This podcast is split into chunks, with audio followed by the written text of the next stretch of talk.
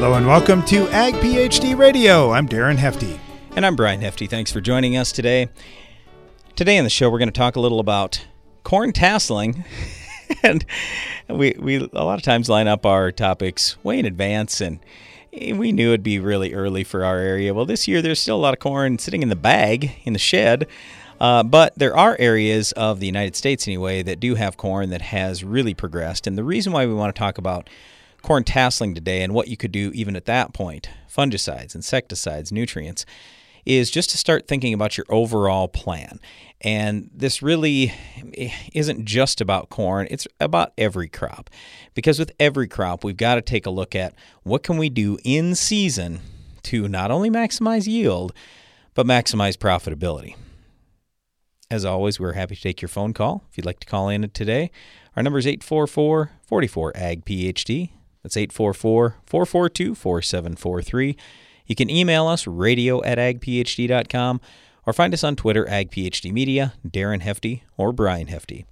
We are live in the Morton studio today, and Darren, as soon as we start thinking about corn, it's really not been fun uh, having to deal with all the moisture this year. But I do like the corn price. It's getting better and better each day. I think it's got a lot of potential yet. Um, I'm personally planning on 450 corn, so I, am I'm I, I I I will use the words going to pour the coals to it. But let's put it this way: every year I'm willing to pour the coals to it, I'll put money into my crop as long as I believe the money I'm going to invest is going to make me money in the end.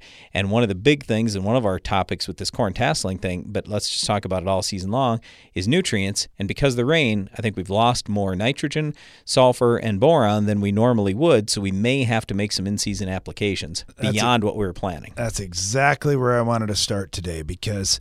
Uh, I've just been thinking lately that, you know, for all the guys in uh, February and March that were complaining, oh, I didn't get any fall fertility work done and I wanted to get all this stuff done. In many cases, they're pretty happy right now that, wow, I'm sure glad I didn't put out any nitrogen early because I probably would have lost some. And for any of us that have some crop in the ground or have some nitrogen in the ground, you know, eh, odds are pretty good I'm losing some of that this year. So uh, here's what happens. When are we going to be missing it? We're going to be missing it late season in most cases because we'll get out there with whatever we put down now. We've probably got more than we need for the short term, but then all of a sudden we get to mid season. Yeah, we may side dress, but how much are you going to put on? And this is the big thing. I, I, talk to guys all the time. Well, I need 150 pounds total. So I put 100 on early and I'm going to come back with 50 later. Are you willing to deviate from that plan? Are you willing to make this year the year that you spend $5 and pull a pre side dress nitrate test or pull 10 of them and spend 50 bucks to find out how much I actually need to put on out there and and do some calculations. Use some of the uh, satellite services that are estimating where your nitrogen needs are. Compare that to the actual results you get from the samples it's not hard. You can pull 10 samples in, you know, just a few minutes. It's it's no big deal. Or you say, well, I'm going to pick three different fields and pull uh, two or three samples at each one. Great. That's awesome. It's not going to take much time.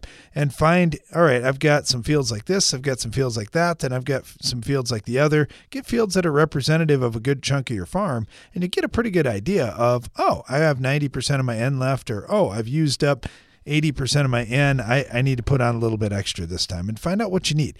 Because if you don't deviate from your plan, I can almost guarantee you when you get to tasseling and beyond, you're going to say, man, you know, that corn just didn't turn out as well as I was thinking. And it's something that's preventable.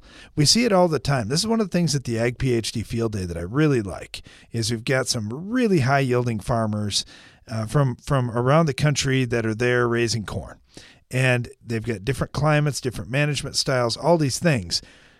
But let me tell you what, these guys that are super successful are watching that crop all the way through the season. And hey, tasseling time is here and we're getting fungicides out and that kind of thing.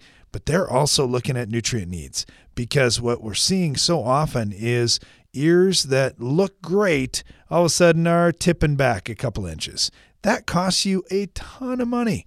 The other thing is we're seeing uh, corn kernels that are severely dented. And you say, well, so what? That's just normal. No, it's actually not. It means you had some more room in that kernel to fill it with nutrients and you didn't. And I never looked at it that way until just the last few years when I saw ears of corn on farms that had no dent. And I'm like, well, you aren't even to dent yet. And I say, no, they say, no, we're way beyond that. We, we've just filled that kernel in with nutrients, with more starch. And their test weights are much higher and their yields are much higher. It's amazing. If you think about, well, I'm getting 58 pound corn. What if you had 68 pound corn? Is that even possible? I would tell you, yeah, it is. And there's some guys that are getting in the mid 60s right now for, for test weight. Well, imagine if you had the exact same number of kernels, but instead of weighing 55 pounds or weighing 65 pounds, that's a lot more yield. And it's right there for you. You just have to keep an eye on it. And like Brian said, the market prices are there to reward you for more bushels. Talk to your agronomist, talk to your fertility expert, see what it's going to take to to measure this. It doesn't cost much money, and then to actually deliver those nutrients to the crop. All right, here's one other big thing that happened just today. The USDA announced their new market facilitation program, and basically everybody was thinking, oh, it's going to be a couple bucks on soybeans. It's not going to be that from the way it sounds now. Basically, you've got to plant a crop in 2019, not take prevent plant or let it go idle or whatever, but you have to plant a crop and many different crops can qualify into this program and they're going to do it by county so each county gets a certain amount of dollars and then it's distributed from there so i don't know all the details or anything else but all i know is just seeing that program immediately makes me start thinking you know, some of the people that were looking at, hey, last week Prevent Plant or yesterday Prevent Plant looked like a better option financially. Well, you got to rerun the numbers. I'm not saying that's still not a good way to go. If if that works out for you, uh, you know, that's just fine.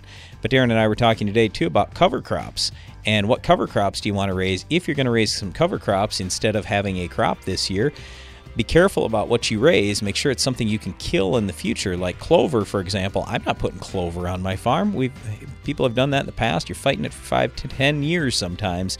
So just be careful about some of those decisions you make in the short term. They have a big long term impact as well. All right. Thanks for tuning into our show today. We'll be right back after this. Are you frustrated with white mold showing up year after year in your soybeans? If you have tried fungicide applications and are still losing yield to white mold, now is the time to ask your seed dealer about Heads Up Plant Protectant. Heads Up is the first EPA registered seed treatment for the prevention of white mold in soybeans and pulse crops. The first line of defense on your farm against white mold now starts with the right seed treatment package. Locate a Heads Up dealer near you by visiting headsupst.com today. In order to be the best farmer you can be, you've got to have a grain marketing plan. But what do you do when you're too busy out in the fields trying to maximize yield? Hi, I'm Darren Hefty. My brother Brian and I are always busy learning more about how to make our farm more successful. That's why we use Grain PhD to learn more about grain marketing and to work with our Grain PhD risk expert to create a complete grain marketing strategy. Visit grainphd.com to learn more about a free consultation for your operation. Every farmer knows there are lots of steps to having a perfect season. Don't let your fertilizer plan be the step that trips you up. For over 35 years, AgroLiquid has had the experts and the products that'll help you move closer to your target. No matter when you apply fertilizer, no matter how, you'll hit the bullseye. AgroLiquid can help you increase yields and crop quality. To learn more, go to agroliquid.com. AgroLiquid moves you closer to your target. Give your corn a strong defense against stress throughout the season with MycoApply Endoprime SC. MycoApply Endoprime SC uses four specially selected species of mycorrhizal fungi to protect your crop against stress. That means more access to water and key micronutrients while building a healthy soil structure for stronger crops for years to come.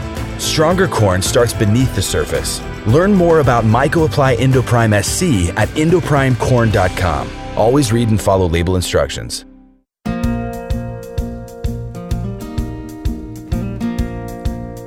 Back. You're listening to Ag PhD Radio, broadcasting from the Morton studio today.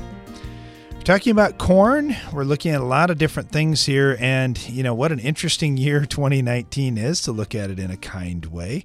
Uh, and there's certainly lots to look at if you are a plant pathologist. We're really happy to have Dr. Alison Robertson with us right now with Iowa State. Alison, thanks for joining us. You're welcome. Thanks for having me. All right, uh, I got I got so many questions for you today. Let's start with Pythium, if you don't mind. Uh, I look at some of the corn and soybeans that went in the ground in the state of Iowa, where you're at, and wow, we seem to be at high risk of Pythium issues this year, aren't we?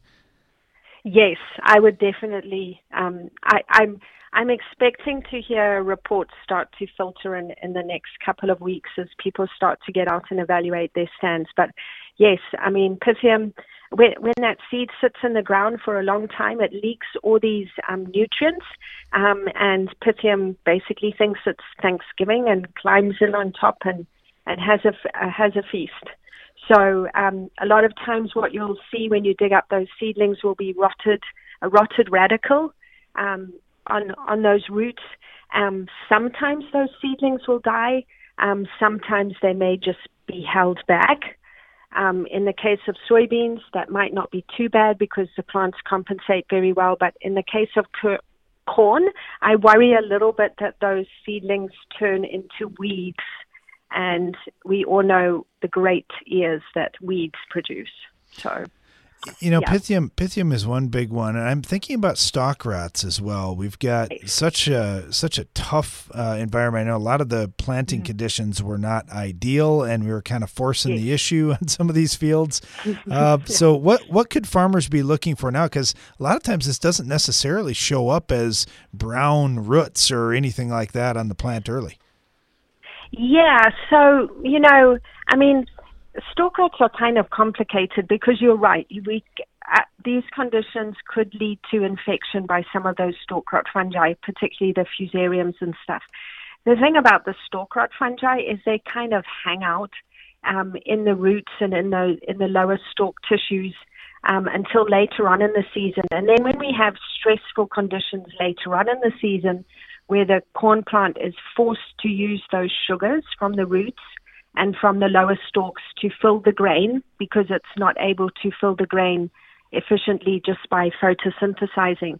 And when we lose those sugars in those lower stalk tissues, then those um, cells become more susceptible to colonization by those stalk rot fungi that are just hanging out there. So um, the, they're just going to hang out there if we have the stressful conditions and the corn can't photosynthesize and and be able to fill its grain efficiently, that's when those stalk rot fungi will get the upper hand because we'll lose that balance in the, of sugars in the lower stalk tissues. Does that make sense? Absolutely, it sure does. And and you know, this year there's there's just I think you're going to be very busy this summer. Uh, one one disease I wanted to talk to you about though, because I know you're doing some work on physoderma in corn. Yes. Uh, what do we need to know about that as growers, and how big of an issue is that right now? So um, the biggest thing to remember with physoderma is that infection happens in the whorl when the whorl is filled with water. And so that's usually between about V3 and V8. If we have some extreme precipitation events, um, you know, usually this occurs in June where we'll have a, a week where we just get two or three inches of rain and it's just wet and those wells are filled with water the whole time. That's when we get the infection from the physoderma. And then physoderma can result in two symptoms. Either we can get the leaf spot symptoms, which are just tiny little spots all over the leaves. and the corn looks kind of pretty or ugly, depending on your perspective. Um, and then there's another symptom that we can get, and that's a node rot, which the corn plants look perfectly healthy, but when you get out there at R3, R5, I mean R3, R4, and you start scouting and just gently bumping those corn plants, they snap at one of those lower nodes, usually node six, seven, eight. Um, and then you'll notice that that node is rotted. So the one thing about physoderma is it's definitely related to genetics. So some hybrids are going to be more susceptible to that node rot. Some hybrids are going to be more susceptible to that that leaf um, that leaf blight. But really, that infection occurs, you know, in June, early on in the growing period when the wells are filled with water. And here we are in a year where everyone wants to cut back on different things in the crop, and Yes. uh, you definitely don't want to cut back on disease protection. Not uh, not when we get this kind of season. Hey, Alison, thank you so much. I really appreciate having you on. I know, uh, like I say, I know this is going to be a super busy summer for you, but it's so I valuable so. when you. Is that terrible? it's it's so va- terrible for me to say. well, we had Daren Mueller on the other day, and he said kind of the same thing. He's like, "What do you mean it's a bad year? This is a great year for me, I guess." yeah. All right. Job Well, security for us too. well, Alison, keep us up to date. I, I know there's going to be some interesting stuff that happens this summer, and we really appreciate having you on. well, thank you for having me. I always enjoy being on. So, and good luck to the growers who are listening. So, I hope they have a good year. Thank you very much. Uh, we got Dr. Bob Wright with us right now uh, at the University of Nebraska in Lincoln. Bob, thanks for being on. Sure, you're welcome. All right. Uh, so, yeah, it sounds like uh, you guys might have an interesting year too. Uh, when we think about insects, just we've got a lot of crop out there that um, I, don't know. It's it's just going to be um, a neat year when you look at at all the things that have happened. And your state is wow. I, I can't believe the kind of early season you had, but it seems like crops have gotten in for the most part close to on time. Well, they're a little late, but uh, the fact it's been cold, you know, even even the things that were planted earlier just now emerging in some areas, so it'll catch up to some extent. So we're short on growing degree units, and I know that slows things down on insect emergence too. Are there some things we should be watching out for here in the near term? Oh, not not particularly. I guess the main issue is that uh, we can't base our activities based on what normally happens based on the calendar because the timing might be different this year. Just because, you, as you said, the degree date accumulation has been different. Uh, of course, if it gets hot real soon, things might speed up. Sure, sure. That that's right. It can always catch back up a little bit to some degree, anyway. And you know, one thing in the state of Nebraska, I've talked to a number of farmers that are raising conventional corn this year, and they were trying to save a little bit of money on seed cost. And we've been just talking. All right, uh, what do we need to be looking for here? Do we need to start scouting for corn borer again, and and all these issues like we used to? Yeah, we've had reports in a few cases. Well, we grow things like uh, popcorn and white corn and, and seed corn, and uh, those can, if the if the planting date uh, interacts with the moth flight appropriately, those can get infested to some extent. We still have very low populations compared to what we used to, but individual fields may have a noticeable infestation, so that's something people need to watch for. And I know we've talked about that at extension meetings the last couple of years, and some of the older agronomists thank us because some of the younger agronomists have never been exposed to that because we haven't been talking about corn borers much the last 15 years since BT corn came out. I've also gotten a couple questions, Bob, about western bean cutworm. Or what do we need to know about that one? Is that one that that uh, we should be concerned about this year? Well, it's it's been a problem uh, the last several years in particularly western Nebraska, and it's always a potential problem in Nebraska. Uh, it does better on the sandier soils, uh, the river valleys, and that's where we typically have higher populations. But it's something you definitely need to scout for because uh, if you if you're not scouting and treating when they need it, they can really cause some damage at the end of the season. And differently from the corn earworm, they're not cannibalistic, and if you have the right conditions, you can have four or five caterpillars in an ear, and they're bigger than uh, corn earworms, so they can do a lot of damage if they're abundant. Yeah, definitely a lot of things to to be on alert for this year, especially if our crop is just a little bit behind. We don't want anything like an insect to, to come in and, and interfere. We talked mostly corn today. Uh, we'll have to talk soybeans uh, another time, Bob, when we get a few more of these soybeans in the ground and, and starting to emerge. But really appreciate having you on today. Thank you very much. Okay, you're welcome. Talking about corn today, uh, also looking later season in corn. I know we were planning on talking about fungicides, insecticides, even nutrients, and what we need to have a successful crop this year. We'll get right back to that discussion and also take your calls and agronomic questions at 844 44 Ag PhD. Stay tuned.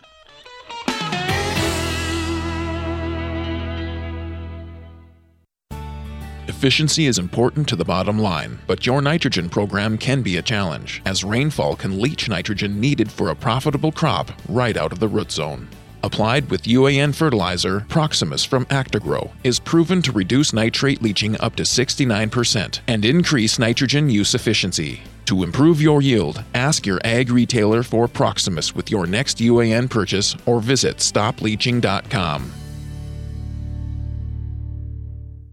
Pasture should have two things grass and cattle. No weeds, no brush. That's why Chaparral herbicide offers the broadest spectrum weed control available. It controls weeds other products can miss, like buckbrush and Canada thistle. And less weeds and brush in your pastures means more forage, so you spend less on feed. Chaparral also suppresses seed heads, lessening the effects of fescue toxicosis, all while providing season long residual control. Visit noweedsnobrush.com today and learn more about Chaparral. The mighty Prosaro, king of fungicides. Its fast action and long residual make it the keeper of grain quality and yield, the hammer of head and leaf diseases, the number one reducer of scab. When your goal is greater wheat quantity and higher yield, use Prosaro fungicide, and the crown of higher profit will be yours. Learn more at prosaro.us. Always read and follow label instructions. Want to cut production costs without losing yield? Brian Ryberg from Buffalo Lake, Minnesota has done just that. Here's his story. We began using a soil warrior on our farm the fall of 2014. We've seen many benefits from better water infiltration, a lot less hours on equipment, fuel, been able to reduce our fertilizer side. So it's really simplified our operation. See what makes Soil Warrior different and better at soilwarrior.com. This year, you already made one smart choice by planting glufosinate tolerant seeds. Now make another Interline herbicide from UPL. Interline controls tough, resistant weeds like pigweed, water hemp, mare's tail, and ragweed in glufosinate cropping systems. And with our new manufacturing facility, there'll be plenty of Interline to go around. So play it smart.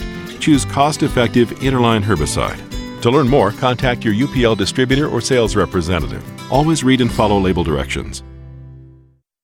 Increase your productivity with Hypro's dual REACT control system. The dual nozzle body design allows you to drive at the speed you want while maintaining the rate and droplet size you need. Hypro, helping you spray better. Want to cut production costs without losing yield? The Soil Warrior can reduce trips across the field, optimize nutrient placement, and improve soil health. So you can lower production costs without losing yield. See what makes the Soil Warrior different and better at soilwarrior.com.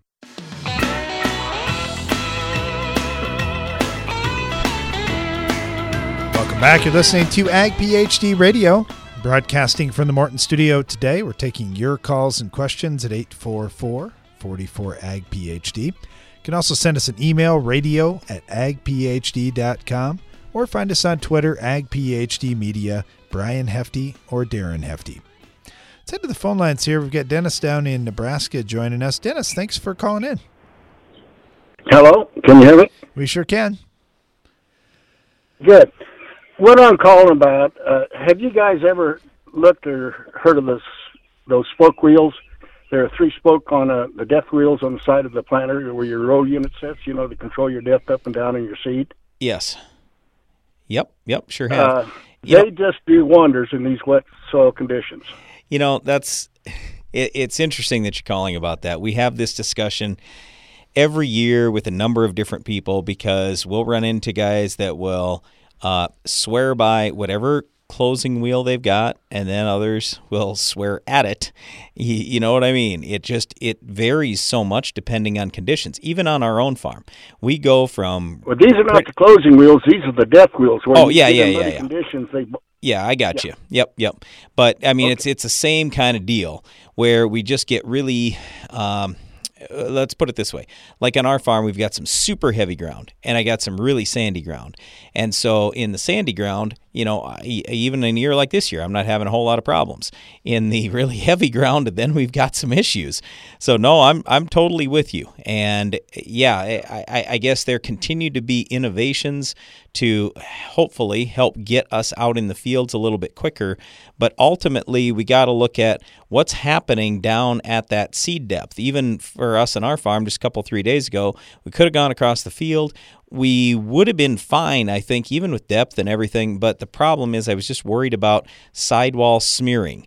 And, eh, you know, I wasn't too worried about can I close that trench, but I've had all kinds of questions here lately about okay, I get the seed out there, but now I'm not closing the trench properly. And, so it's just been really tough. And the challenge as farmers here is we don't know for sure what to do because we don't know are the next 10 days going to be wet or the next 10 days going to be dry. If they're going to be dry, we just wait. If they're going to be wet, then then we might want to mud it in and we, we come out ahead. So I don't know. I I mean it's it's just it's always a challenge every year. But no, I'm glad you called in on those. Yeah, well, it just you know uh, we our CECs run anywhere from 25 to 30. You know, we got heavy soil. Sure. Yep. In yep. that, and uh, like in terrace channels and that, I know the planter that Tennant had the year before. Uh, he was uh, two years ago. He put some of them on just where they's running deep in the in the channels and that, and over the Yeah. top of terraces and that. Right. And this year, he got a new planter, put them all on, and he hasn't had one bit of trouble with it. And that. Good. I just thought it'd be a helpful hit because w- down around here, we're getting more guys. They're they're buying them, putting them on, and they're they're they're able to go. Yeah. And I I know it's not good conditions to be planting in this wet soil, but if that's the only way you're going to get a crop in, you got to do something. Yep, I know. I, I I'm totally with you. It it's just it, it's it's really frustrating because you know every winter we have all these great plans and oh yeah we're gonna do this and crops can be great and everything else and then you know to get this kind of weather right off the bat it just it's really frustrating and the big thing we've been telling guys too is you know just to stay positive about things and so no that's why too I'm glad you brought this up because a lot of times I know we got all our corn up. It's in good Yeah. stands and everything's growing good. It just Good. needs to warm up more and go from there. Yeah, and it will. It will. So, well, hey, Dennis, thanks a lot for calling in today. Appreciate it. It's good. Well, thank good you. tip. You bet. Thanks. Get John Leaf with us right now with AgroLiquid. John, uh, with all this rain, one of the big things everybody's worried about is, oh man, I probably lost my nutrients. How do I figure out what I need to put on so I can still be successful? Oh, great question. Uh, yeah, there. If there's uh, been a lot of like pre-plant uh, nitrogen, for example, that uh, that really is at risk.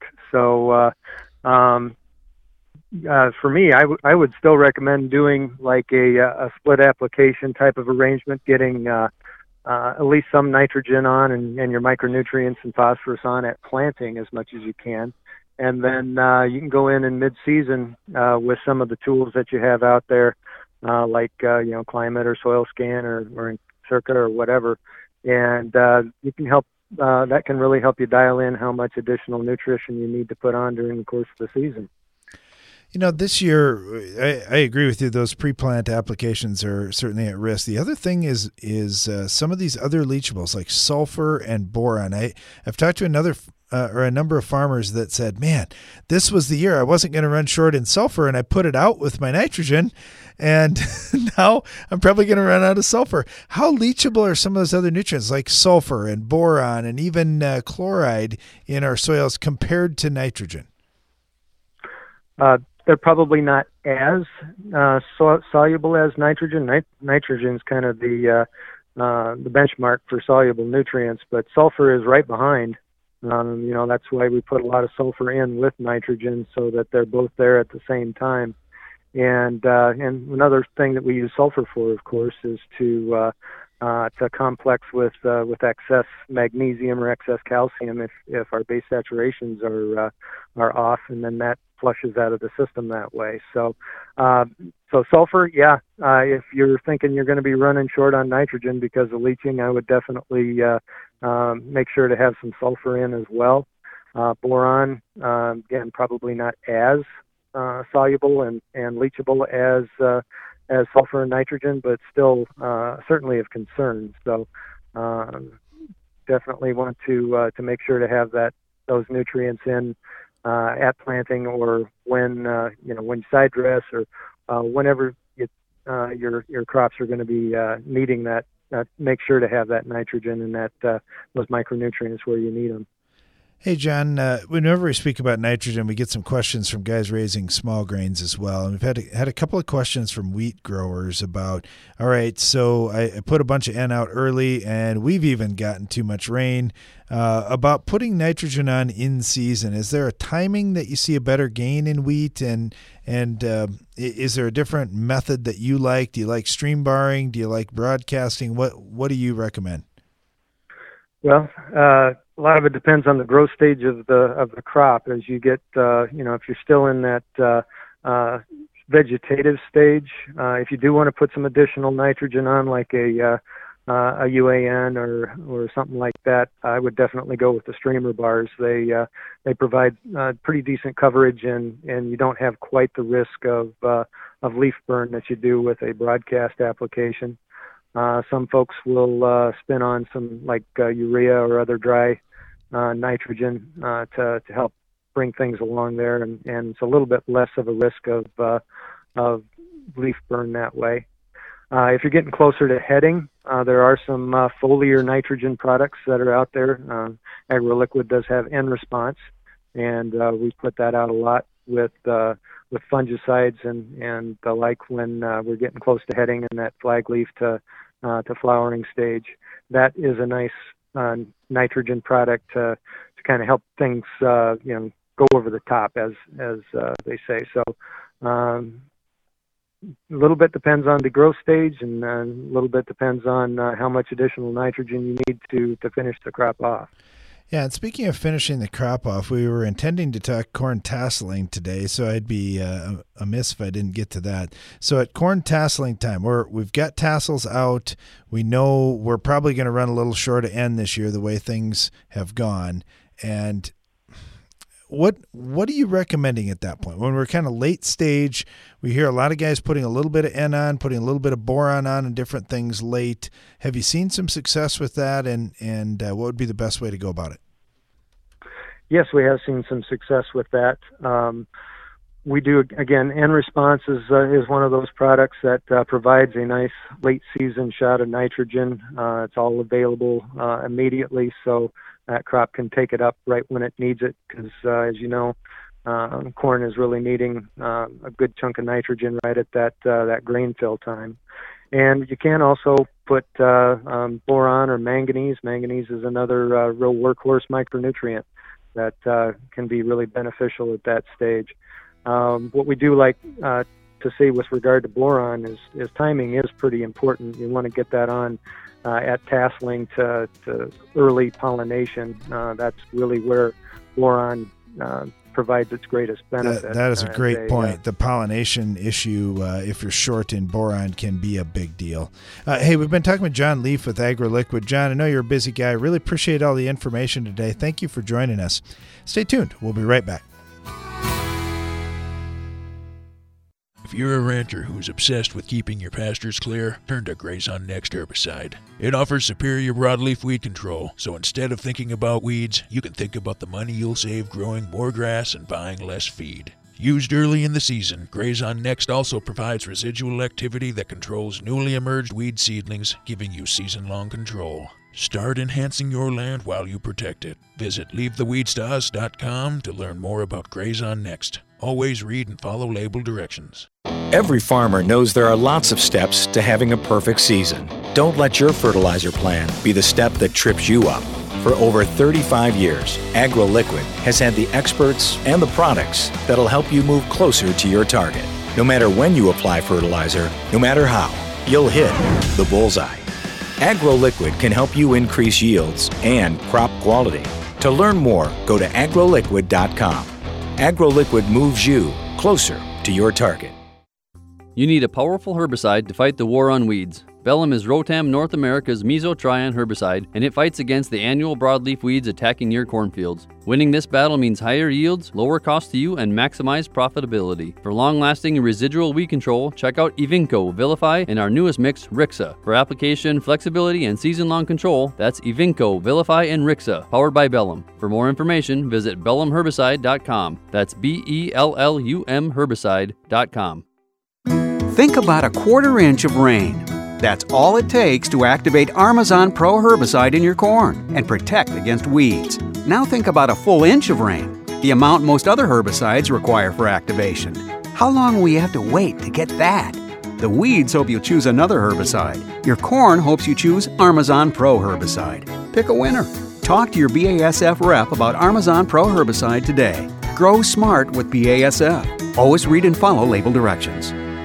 High yield corn growers know that feeding the crop and soil are keys to maximizing yield potential. Nutex EDA and Reverb are specifically formulated to help manage limiting factors associated with today's farming conditions. Nutex EDA works within the plant to support nutrient mobility and utilization. Reverb focuses on the soil, providing beneficial trace elements which help condition the root zone for optimal microbial activity. Low use rates and superb tank mix compatibility make Nutex EDA and Reverb no-brainers in the high-yield grower toolbox. With the success of the Case IH Steiger Quad Track and Magnum Road Track tractors, it's no secret why Case IH is the leader of the track. So it wasn't surprising when the competition started imitating us, because Case IH offered the first five axle design to give you more power to the ground with less berming and compaction, all to help you be more productive. Still, we're flattered. In fact, if we weren't already red, we'd be blushing. To learn more, visit caseih.com slash tracks.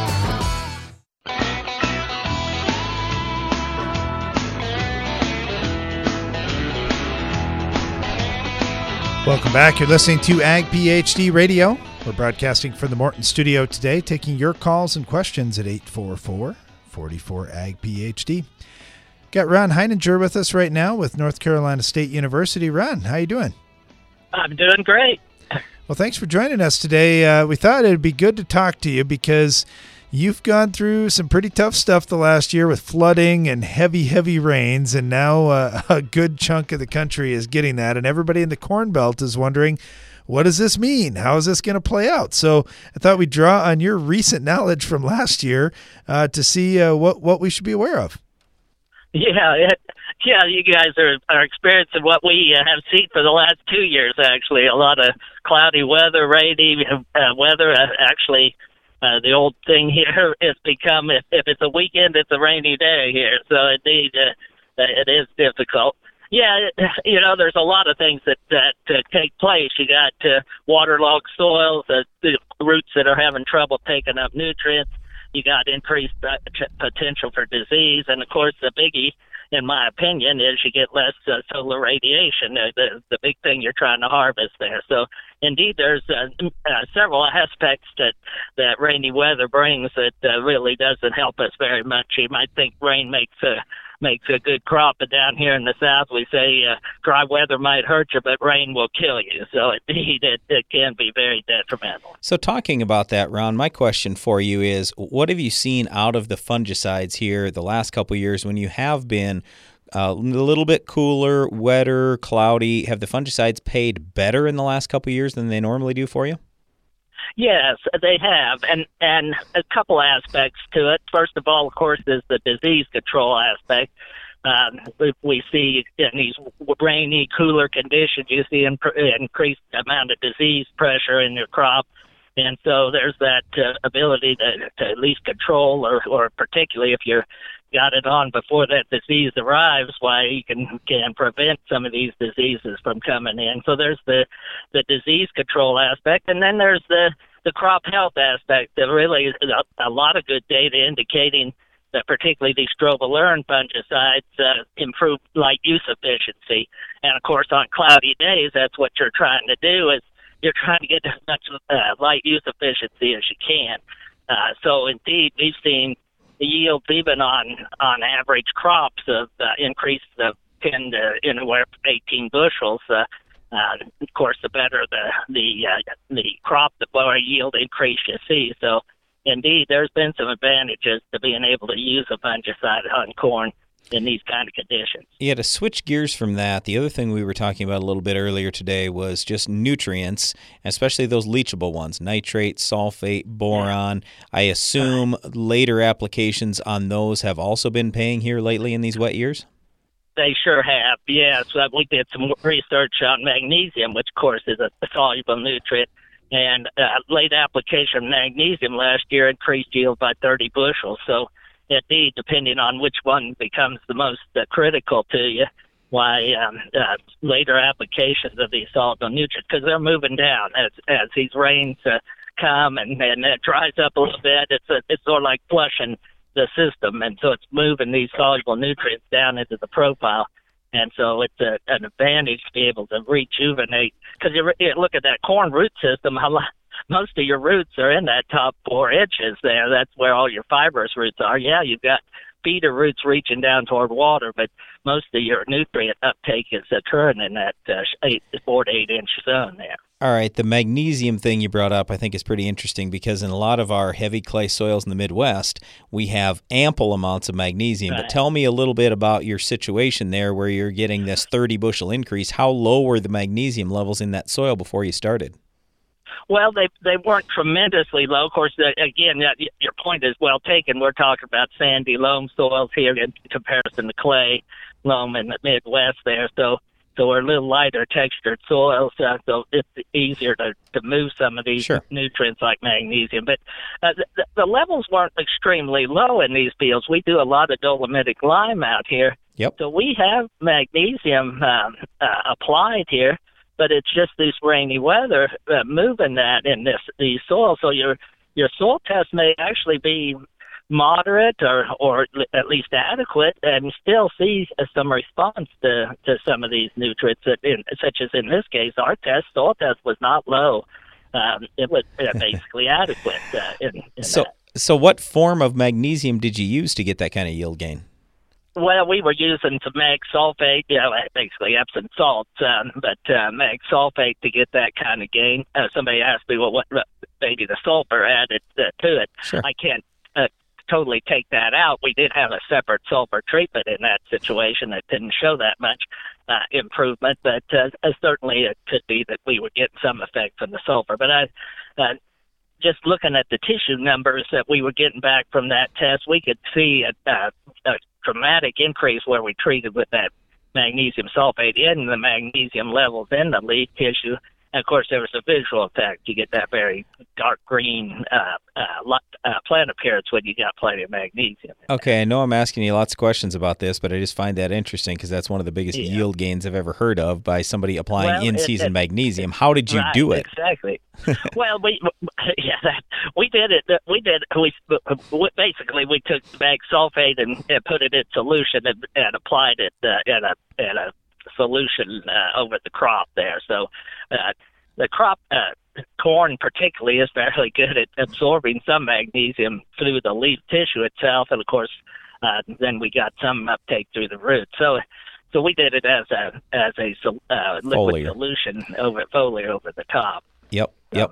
So, so how high a rate was that? Well, that, that was a ten pound to the acre. That's a fairly high rate. Um, you know, Yep. most of the time you you would be looking at two to five pounds maybe as a Sure. foliar application. So yes, indeed, that was a fairly uh, high rate. But it, again, uh, I credit it a lot that yield gain again to the fact that we stimulated chlorophyll. We had Sure. a darker green, more light use efficiency, and a lot of advantages uh, in these in this rainy weather to that uh, uh, haze there. All right, interesting stuff. Again, we've been talking to Ron Heiniger. He is with North Carolina State University. Ron, thanks a lot for the time today. Really appreciated having you on the show. Sure thing. I appreciate being there. Take Yeah, that was interesting, Brian, because you know I think the magnesium thing is one thing, like you mentioned, we take for granted a little bit. We do. We, we're in pretty good shape on soil test levels anyway, but uh, maybe it's something we need to be looking at too. Adding, I know a lot of the growers that are raising really high yields are talking about their plant tissue tests of magnesium don't seem to be at the levels that they'd like them to be and and maybe maybe this is their answers. That was that was pretty cool. And you know also for the guys in North Carolina that have been just terribly wet for a couple years, um, man, you know we got to learn from these lessons too because we're we're getting a lot of the same weather. Yeah, it's funny though because we, we talk about the exact opposite thing very often with magnesium. Some of these soils have 30% magnesium on the base saturation test, and we want to get that number down to 12. well, you're not going to do that instantaneously anyway. But uh, to his point of magnesium sulfate, and that's leachable, yup, it can be. That's a salt, and salts are leachable. So that's why we talk quite often about put extra sulfur on those fields. And if you can get the sulfate to bind with the magnesium to form Epsom salts. If you have good drainage in your field, let's say you have tile, through natural rainfall, and especially in wet years like last year and this year, you're going to flush more of that magnesium out, start to lower those magnesium levels in soil if they're excessive. He's looking at the opposite thing, but I, I did think it was in, interesting when he said, well, our soil test levels really weren't low. But let's keep in mind, sandy loam soil, and you get lots of rain, there are a lot of things that start moving, a lot of those leachables. Yep, yeah, it's great stuff. Hey, Brian, uh, uh, want to hit a mailbag question real quick. Uh, Alfredo had said, if I hear corn often be yellow corn often being referred to as feed corn, does that mean it's only good to feed animals, or is it used for Yep. other purposes? Well, it could be used for some other purposes. I mean, there's ethanol and a number of uh, other products made out of that. But are people directly eating number two yellow corn? No. Uh, so the number one thing that we look at on the farm here when we're producing corn is it's either going to go for ethanol, and even when it does go for ethanol, the, the the big thing with all the byproduct, everything that's left, all they do is take out the starch. Everything else is left. That's going to livestock. So yeah, we're thinking all the time, hey, indirectly it's feeding people because it's feeding the livestock, but uh, yeah, that's usually what we're talking. Stay tuned. We'll be right back with more Ag PhD Radio. Your independent spirit is more rewarding than ever before. Unlike incentive programs that require growers to purchase a particular seed brand or to bundle certain products, the FMC Freedom Pass program rewards you for making the best choices for your fields. You decide what's best for your operation from pre plant to harvest. Your retailer and FMC take care of the rest. It's really that simple. The exclusive agronomic rewards, performance assurances, application innovations, and product financing of the FMC Freedom Pass program make it easier to protect your crops and cash flow. That's what we mean when we say we give you more freedom in the field. You'll experience more control and confidence too. Generics and imitators can't promise that. Visit your authorized FMC retailer or FMCFreedomPass.com to calculate your potential financial incentive and learn more. Ultra Blazer! Kinda sounds like the name of a superhero, doesn't it? Well, to soybean growers, it is, because Ultra Blazer from UPL controls the toughest weeds, including pigweed, ragweed, and water hemp. And you can make it part of your resistance management program on all trait based beans, even dicamba tolerant. Plus, with Ultra Blazer, there are no plant back concerns. Talk about superpowers. To learn more, contact your crop protection consultant or dealer. Always read and follow label directions. Your grain bin fans can cost you a lot. High electric bills from running when conditions are not ideal, shrinkage from overdried grain, and spoiled grain all take money out of your pocket. With the STEPS GMS app temperature humidity switch, get your bin fans to start making you money. Only run vans when the conditions are right. Eliminate shrink and spoilage in your bins. Deliver grain in top condition at market moisture. When every dollar counts, you need STEPS GMS. Contact us today at stepsgms.com. Build with the best. When you choose Morton Buildings for your next farm storage building, you'll experience the Morton advantage at every step, starting before the walls even go up. Since the value of our buildings is in its ability to protect what you have stored inside, we ensure that every component is researched and tested to withstand the elements in all weather conditions. And we back it up with the strongest warranty in the business. Looks better, built stronger, lasts longer. Learn more at mortonbuildings.com. What do you think of when you hear Palmer Amaranth or water hemp? If you use Fierce herbicide in your soybean fields, you don't have to think about them at all. With two effective modes of action and up to eight weeks of residual control, Fierce takes on even the toughest weeds like water hemp and Palmer Amaranth. Take control of your soybean fields and get rewarded with Roundup Ready Plus when you choose the proven power of Fierce herbicide. Talk to your local retailer today to put Fierce to work in your fields. Always read and follow label directions.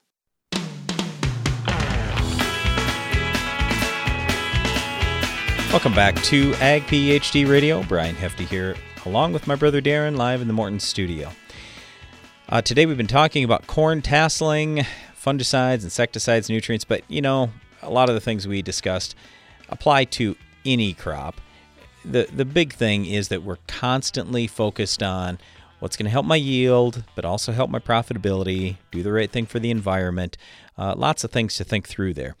With insects, we just encourage you scout all the time. You got to scout all the time. I don't care what crop it is. There are a lot of harmful insects out there that can show up anytime. And if they don't, great, we don't have to spray. But if they do, we got to be ready to go because with some of these bugs, yield can be lost fairly quickly. Same kind of thing with diseases, only I'll just say this the problem with diseases and scouting for disease just doesn't work. If you see disease, you're probably already too late. That's the trouble. So that's why it's nice having some of these uh, modeling programs out there, predictors.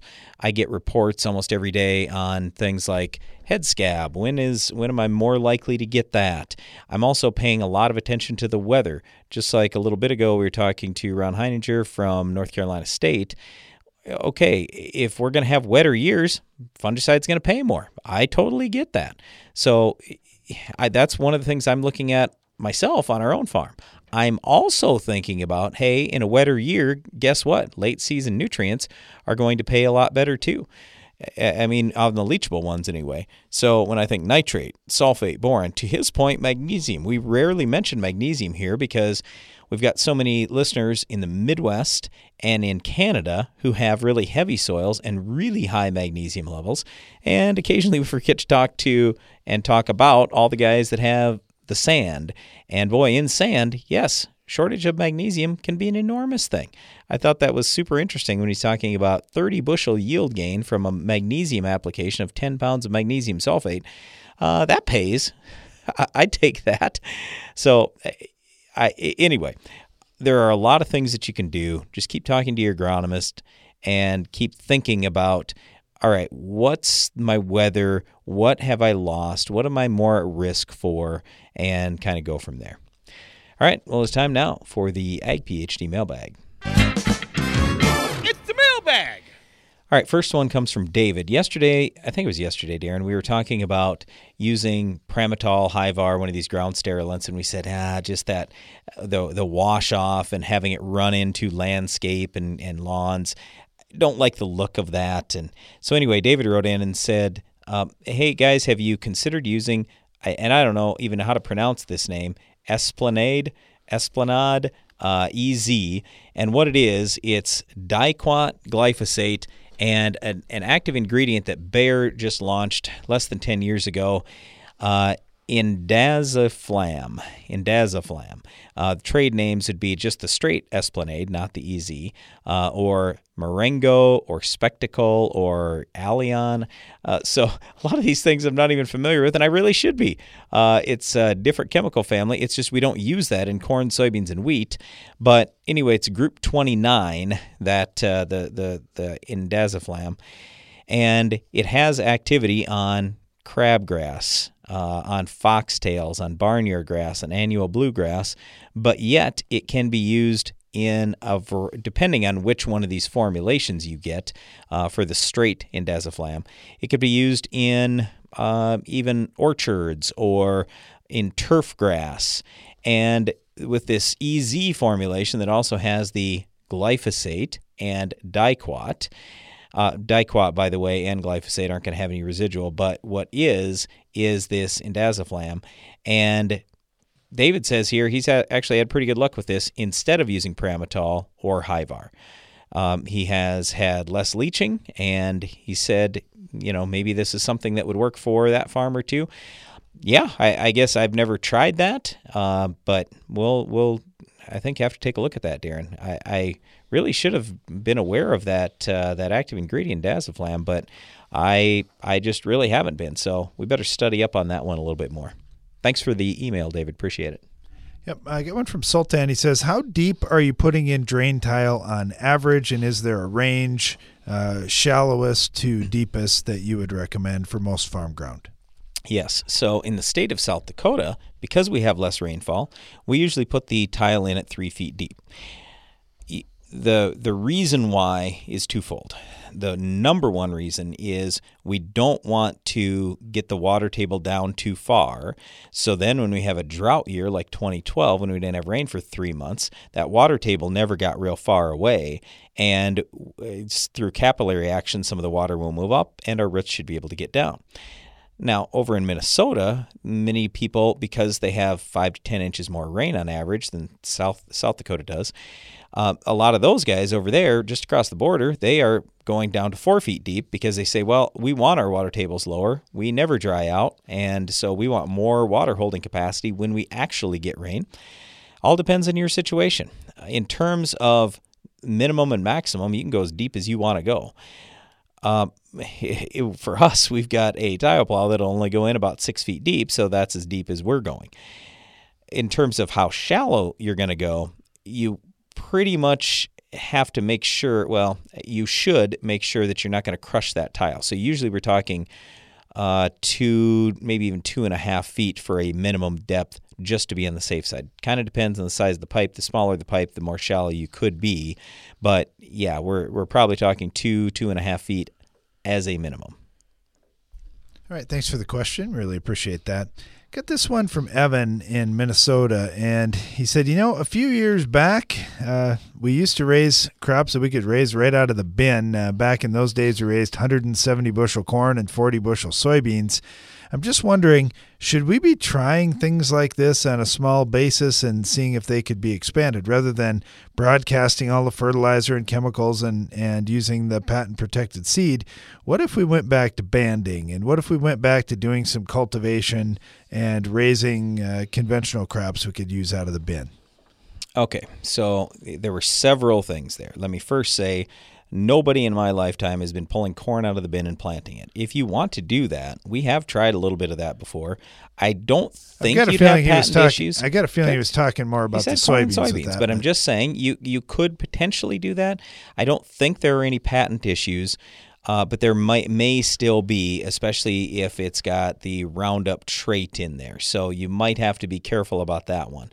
With soybeans, even conventional soybeans today, they're patented. So you can't save your own beans unless there is no more patent on that or the patent has expired. So that gets to be the problem with saving the bean seed. So wheat seed, you certainly could do what we've all okay so let me take you back to the days when we used to say be able to save soybeans as a young agronomist and i worked in seed cleaning and everything uh, if you really set aside those acres for I'm going to raise the best quality seed I possibly can. I'm going to fertilize tremendously well. I'm going to spray fungicide twice. I'm going to make sure I spray insecticide at least a couple times if there are almost any bugs out there. I'm going to do everything to make sure that field is fantastic and I'm going to harvest it right at 13% moisture, well, then it's pretty good. If you're just randomly going to pull soybeans out of the bin, you might be losing 5, 10 bushels, and that's no joke. So you, you want to have the best quality going into it, but if you did, you know, and it wasn't patented, you probably could go that way.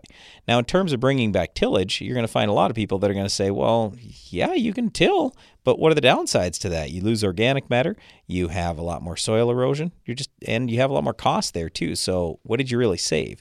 In terms of banding, there's so many cheap things out there now. I don't I just don't see it because by the time you go out and cultivate, cut some roots off, I, I, there's I, I'll just say this: I seriously doubt you're going to come out money ahead when you do that and try to band. I mean, think about what a lot of these herbicides cost. They're five, ten bucks an acre. You're going to cut that in half. Okay, so what'd you say? Five bucks an acre. And by the way, when you band, if there's any wind at all, now you're broadcasting at a banding rate. Now you have weed resistance much faster, and you just you have all kinds of issues. And to save five bucks, you're going to spend more than that just in the moisture lost and the roots cut and the cost of your trip over the field in cultivation. So I'm not real big on going back to that, and I don't think you'd have many farmers that are. Uh, but yes, we do have to always be looking at if I was just to pull some grain out of the bin and plant it, I know I'm going to have less yield, but would I have enough less yield uh, that I would actually hurt my net income or not? And I can I I don't know for sure, but I'll bet you a lot of these big seed companies are looking at that exact same thing. For how much can I really charge? What can I get by with? What are we out yielding the bin run seed by? Well, I always look back at the good old days, Brian, and the good old days. There's a reason we switched and changed things. It's because of one of two things: either it was much more convenient for us, or we could easily make more money. And if you think, well, hey, we just switched for convenience, uh, then then be ready to do all the extra work to make that happen. Thanks for all the calls and questions today. We really appreciate it, and we invite you to join us again each weekday for more Ag PhD Radio.